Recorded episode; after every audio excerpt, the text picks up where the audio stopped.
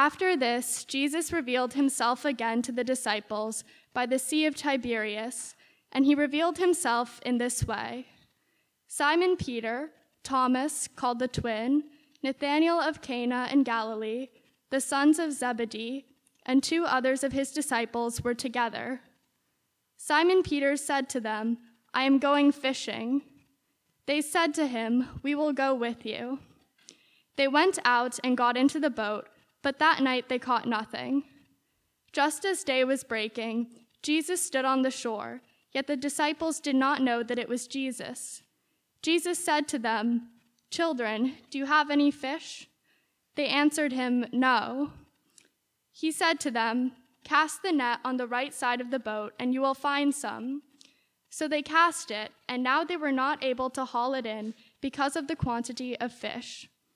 That disciple whom Jesus loved therefore said to Peter, It is the Lord. When Simon Peter heard that it was the Lord, he put on his outer garment, for he was stripped for work, and threw himself into the sea. The other disciples came in the boat, dragging the net full of fish, for they were not far from the land, but about a hundred yards off. When they got out on land, they saw a charcoal fire in place, with fish laid out on it, and bread. Jesus said to them, Bring some of the fish that you have just caught. So Simon Peter went aboard and hauled the net ashore, full of large fish, 153 of them. And although there were so many, the net was not torn. Jesus said to them, Come and have breakfast. Now none of the disciples dared ask him, Who are you? They knew it was the Lord. Jesus came and took the bread and gave it to them, and so with the fish. This was now the third time that Jesus was revealed to the disciples after he was raised from the dead. This is the word of God. Father in heaven, we come before you this afternoon and we thank you that you have called us into your presence. Father, not only have you called us, but you have made it possible for us to come by sending your son Jesus. Lord Jesus, you have entered into the throne room of heaven. You have said that we can come in your name to seek the grace and the mercy to help us in our time of need.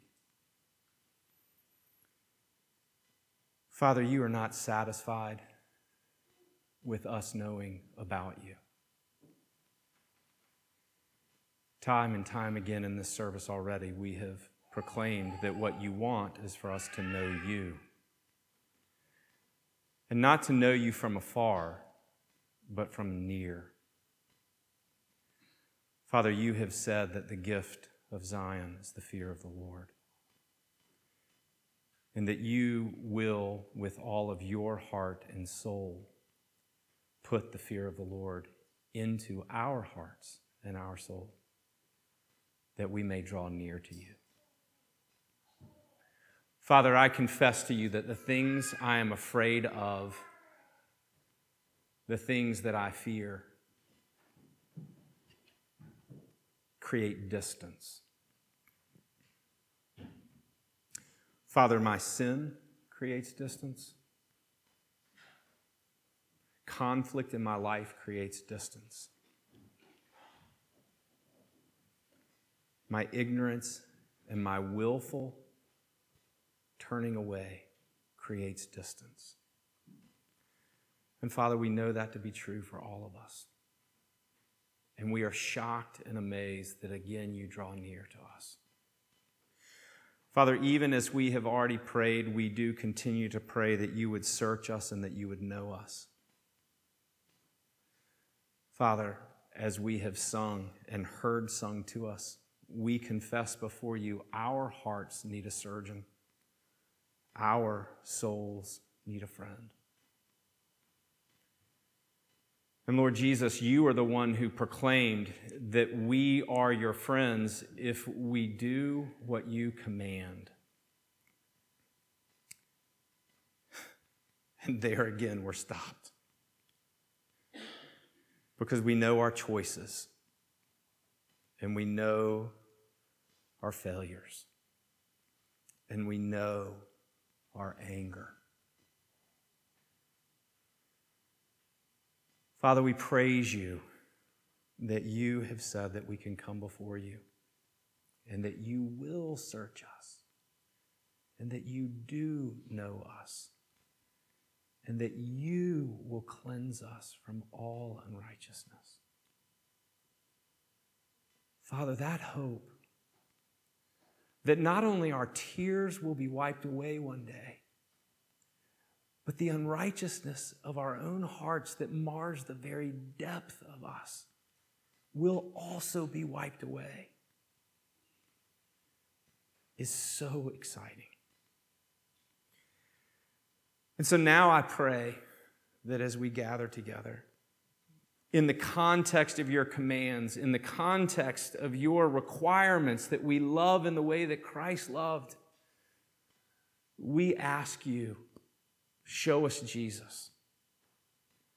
That to a woman and a man in this room, created in your image, we would become more like him in glory, with weightiness in our lives, and we would be changed. Father, I pray this for myself.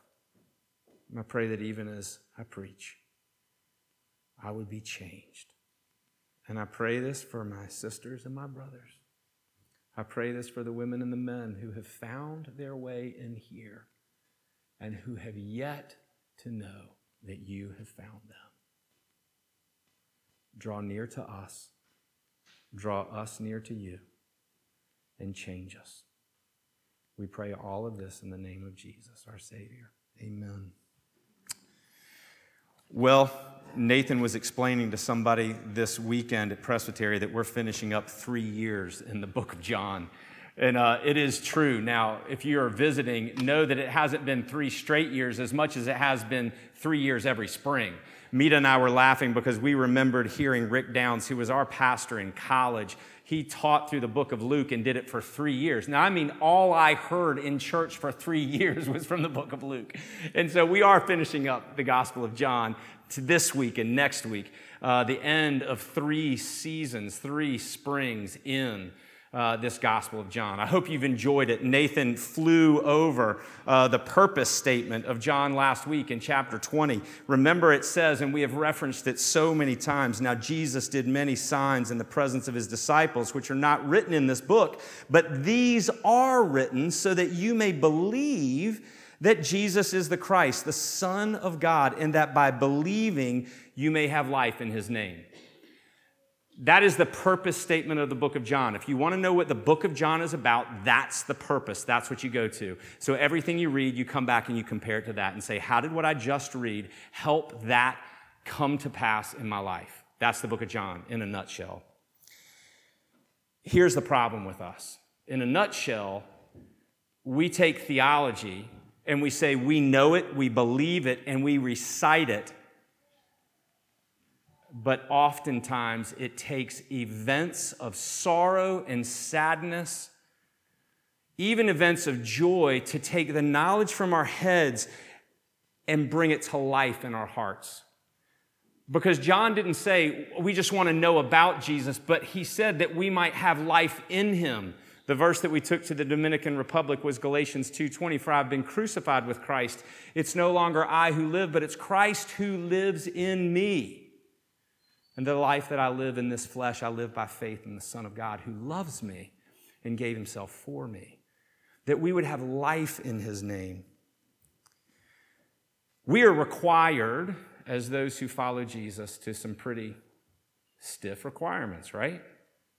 If you're a Christian in this room, you know that we've been talking about Micah 6 8 for a long time. Seek justice, love, mercy, hesed is what that mercy is, and walk humbly with God, right? Well, the first part of that says, He has shown you, oh man, oh woman, what is required of you. Jesus says, Look, if you're going to abide in me, then you must love the way that I have loved. These are requirements, not options. But the amazing thing about Easter, this fourth Sunday out of seven of Easter, you know, Easter tide, that season that comes between Easter and Pentecost, the central point of this season of Easter is conceiving of what the resurrected Jesus has to do with the way we live our lives. Where is the power for the requirement that God has called us to, even in the Sermon on the Mount be perfect as I am perfect. Look, we can't sugarcoat these things. So, so where is it?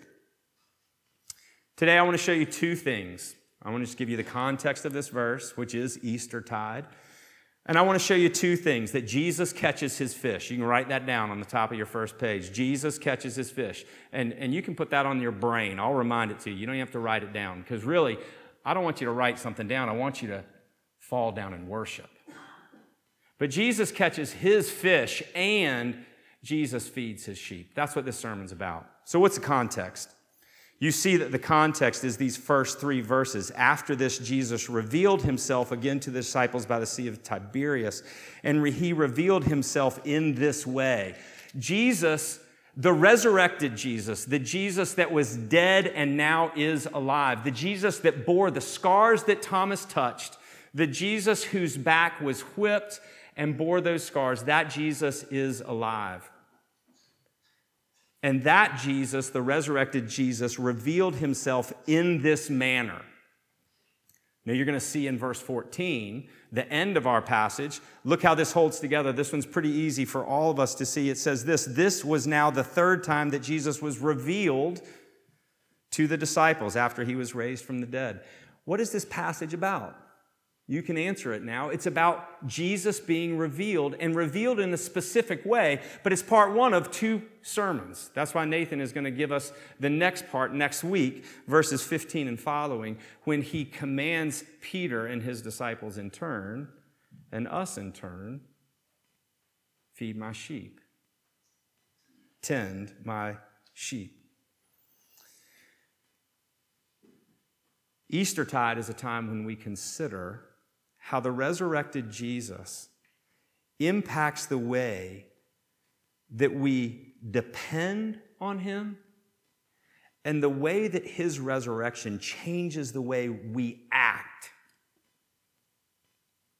as his followers.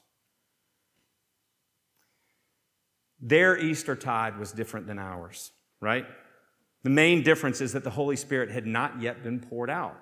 That's the thing between Easter, the resurrection of Jesus, and Pentecost, 50 days later, when the Spirit of God is poured out. Peter, James, John, and the four other disciples in this passage had not received the Holy Spirit yet. Listen, resurrection is not commonplace, is it? When was the last time you went to a funeral a memorial service for someone, and as you were standing beside the grave, the ground began to move and squirt around, and an arm shot up out of the dirt. Unless you have a story to tell me that I haven't heard from you yet, you have not seen that. To grasp the resurrection and the power of the resurrection is difficult, and the disciples demonstrate that here to us. Peter says to his friends in verse 2, I'm going fishing.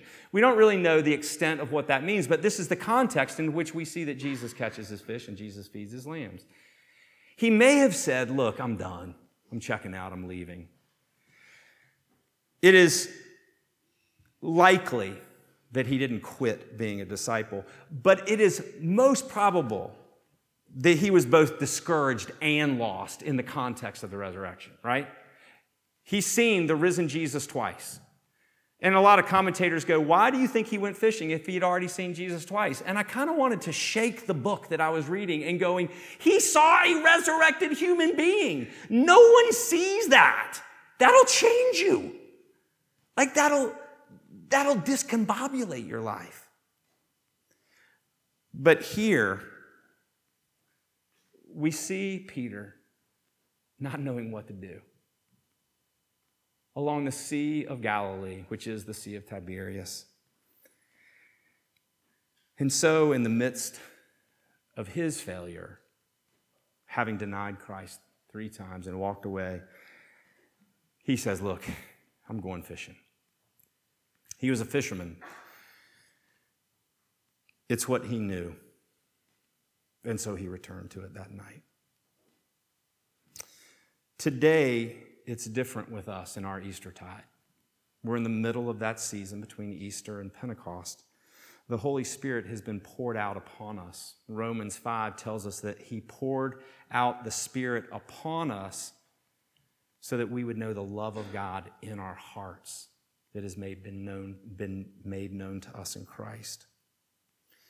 But I still believe that we struggle to grasp how near Jesus is to us. That we struggle to grasp the power of the resurrection in our lives. Why do I think that about you? Because I know it about me. You want to know the types of things I'm afraid of? I'm afraid of aging. I'm afraid of missing out. I'm afraid I might be addicted to experiences. I often think that this life is all that there is, and so I focus on it. As we look at Jesus who catches his fish and Jesus who feeds his sheep, I want to ask you simply do you know the resurrected Jesus? The Jesus who is alive? Do you know what he is like? How he acts toward you?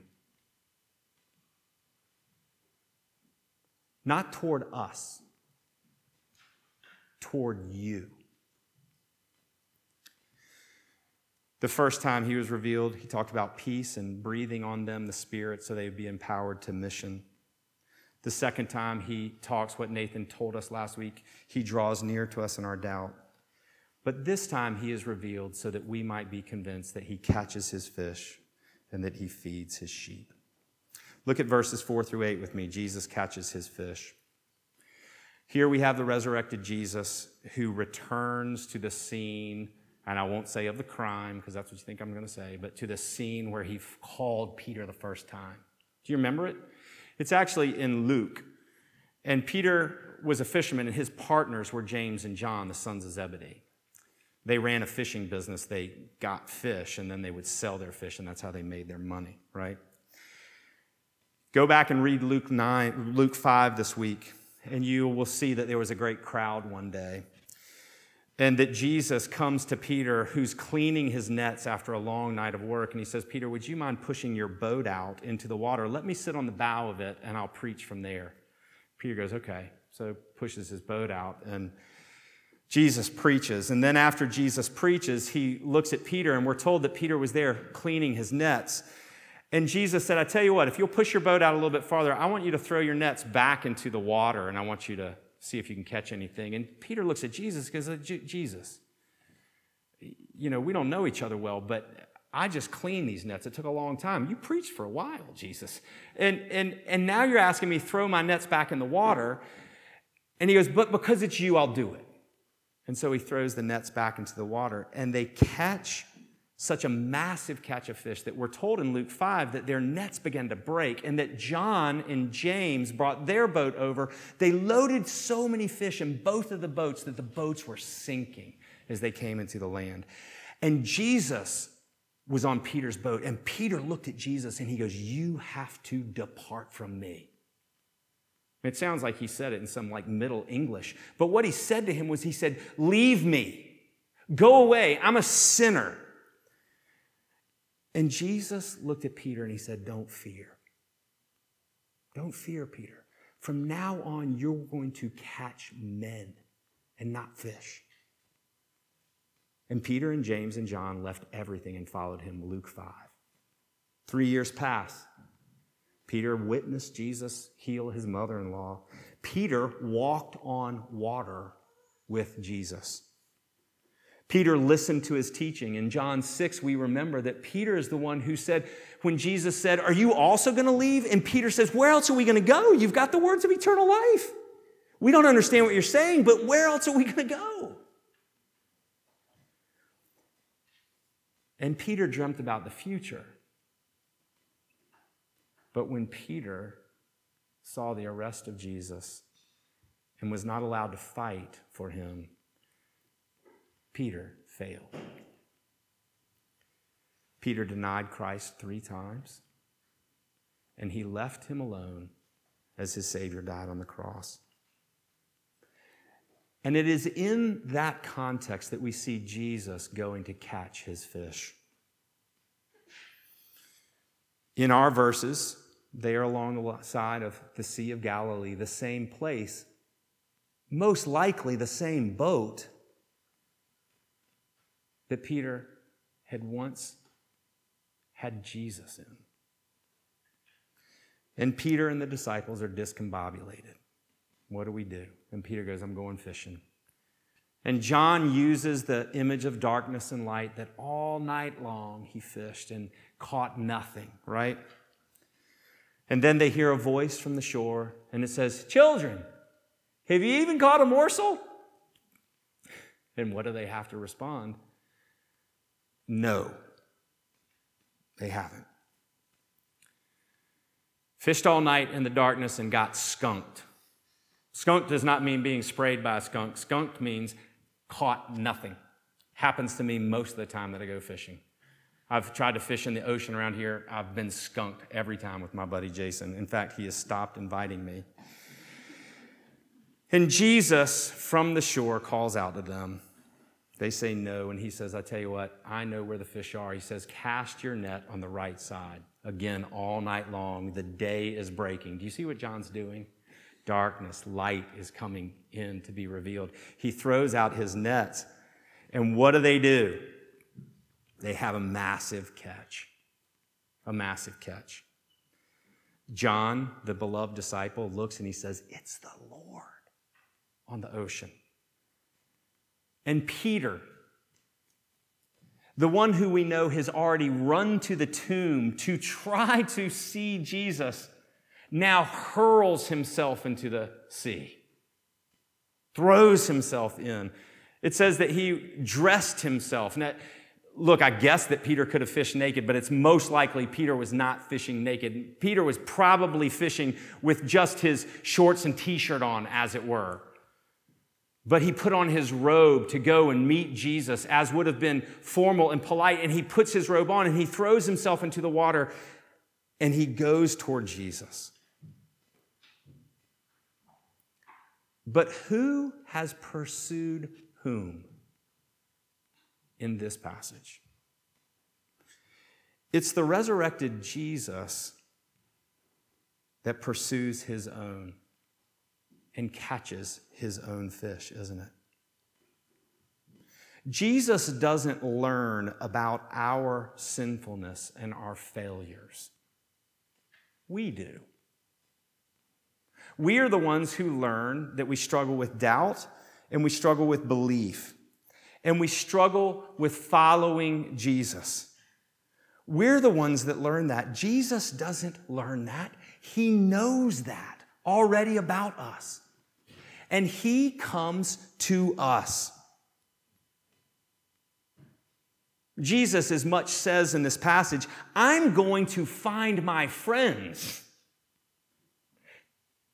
They're 75 miles out of Jerusalem. I'm going to go find them. And when he calls them children, it isn't in a pejorative sense, but in a sense of going, My love for you is like the love that a father has for their own children, like a mother has for her own children. You are that dear to me. Jesus has already prayed to the Father. Not one whom you have given me have I lost. These disciples belong to Jesus. Jesus is the first fisher of men, and Jesus catches his fish. Jesus was fishing for his disciples then in Luke 5. He's fishing for his disciples now in our passage, and he is fishing for his disciples now in this room. This is our resurrected Jesus who catches his fish. Do you believe this? The first question in the Heidelberg Catechism is one that we use all the time as we come to the Lord's Supper, right? What is your only comfort in life and in death? My only comfort in life and in death is that I belong body and soul to my faithful Savior, Jesus. That I belong to Him. Jesus catches his fish. Do you rest in this? In the midst of the chaos of your life? The second thing that we see in this passage is that the resurrected Jesus feeds his fish. And this is the end of what we see, so don't worry, there's not a third thing. Look at verses 9 through 14. Remember, it's important to hear what John said in verse 1 that Jesus revealed himself, and it was in this way that Jesus revealed himself. How Jesus does it is important to John. Remember, John 20 and 21 is all about post resurrection encounters with Jesus so that we would understand who he is. As John describes the scene, he says that there were 153 fish that were caught. And you go, that seems a little far fetched that they would count the fish. Really? If you're a fisherman and you knew how much each one would cost, wouldn't you be stoked to sit there and count the fish that, that as you're dragging this net in? These guys knew exactly what they had caught. But you know what's interesting? Is that unlike the account in Luke, it says in this account, the net did not tear even though the count was the, the count of fish was so large.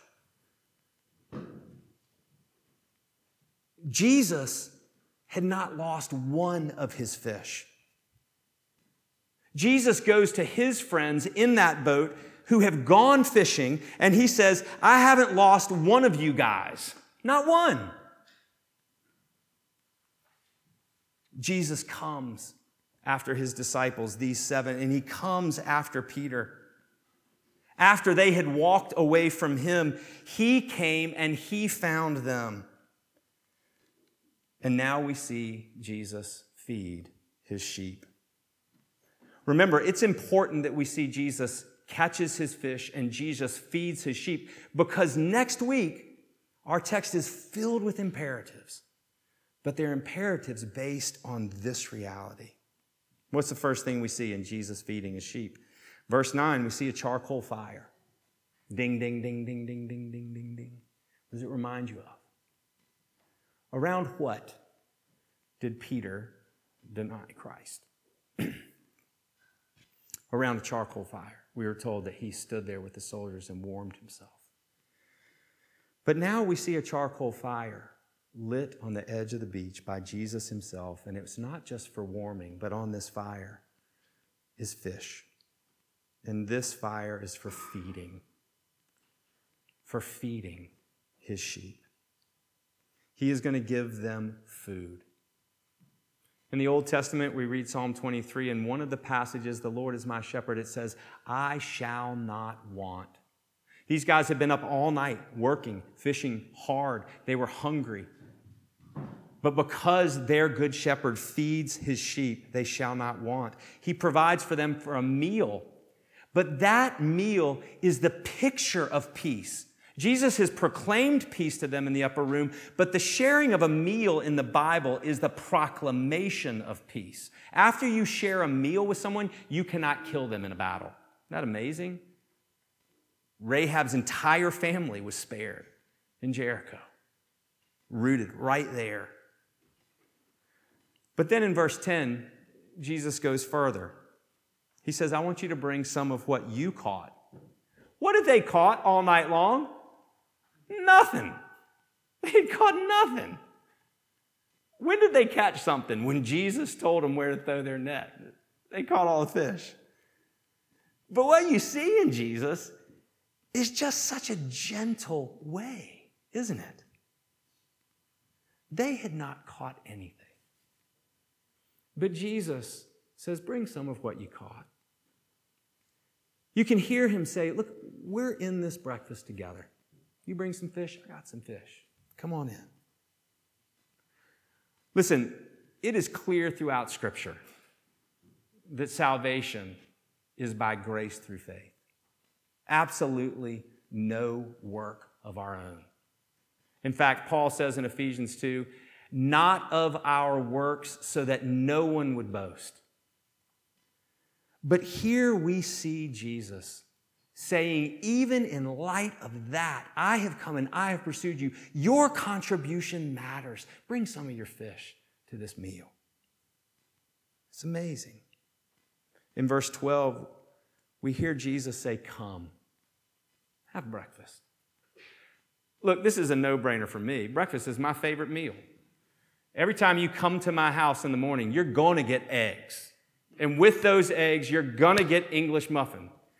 And you can tell me how you want your eggs, but you're not getting out of the breakfast room without eating some eggs. It's an important meal of the day, Nita.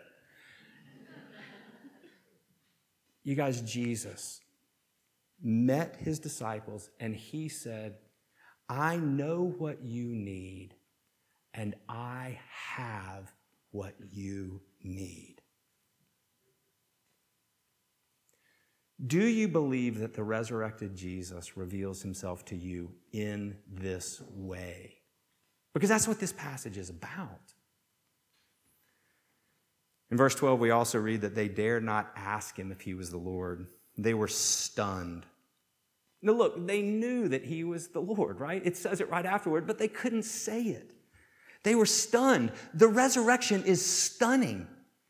We say the Apostles' Creed and it rolls right off our tongues, and then we go and we live our lives as if our Savior is not alive.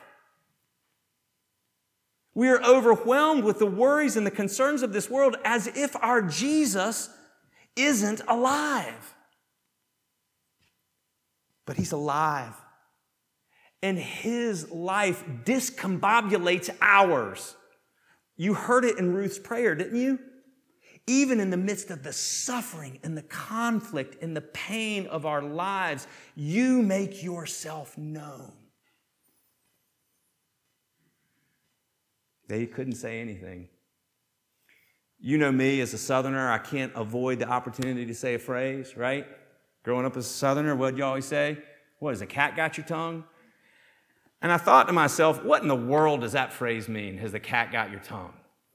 And so I went and looked it up. I mean, that's the great thing about Google these days. Nobody has to know anything, and we can all act like geniuses. One of the theories of some several centuries old now is that has the cat got your tongue referred to sailors who would get beaten on a ship by a cat of nine tails whip. And they would be beaten to such an extent that they wouldn't be able to speak, right? So, has the cat got your tongue? Is the idea. I wondered is it possible that the disciples watched Jesus lean over the fire and flip the fish so they wouldn't burn? And they saw the scars of the whips on his back. And they knew his denial, their denial of him, rather. But Jesus says, Come and have breakfast with me. But it doesn't seem like they moved because verse 13 says this that Jesus came, that he took bread, and he gave it to them, and so with the fish. That Jesus went even farther. He took the food from the fire and gave it John says that this is the third way in which Jesus was revealed to them. Easter is a long season in the church because we fool ourselves to think that we understand the power of the resurrection without focusing on the one who lives forever, Jesus Christ, and how he changes everything for us. I don't know if it was Mari who introduced the song to these children this way, but ever since they have sung it a couple months ago, it's been stuck in my head Jesus, strong and kind. And I just want you to listen to this last verse as I close and as we come to prayer and then come to this table. The song reads like this Jesus said, If I am lost, he will come to me. He has showed me on that cross that He will come to me. The Lord is good and faithful. He will keep us day and night. We can always run to Jesus. Jesus, strong and kind. Let's pray.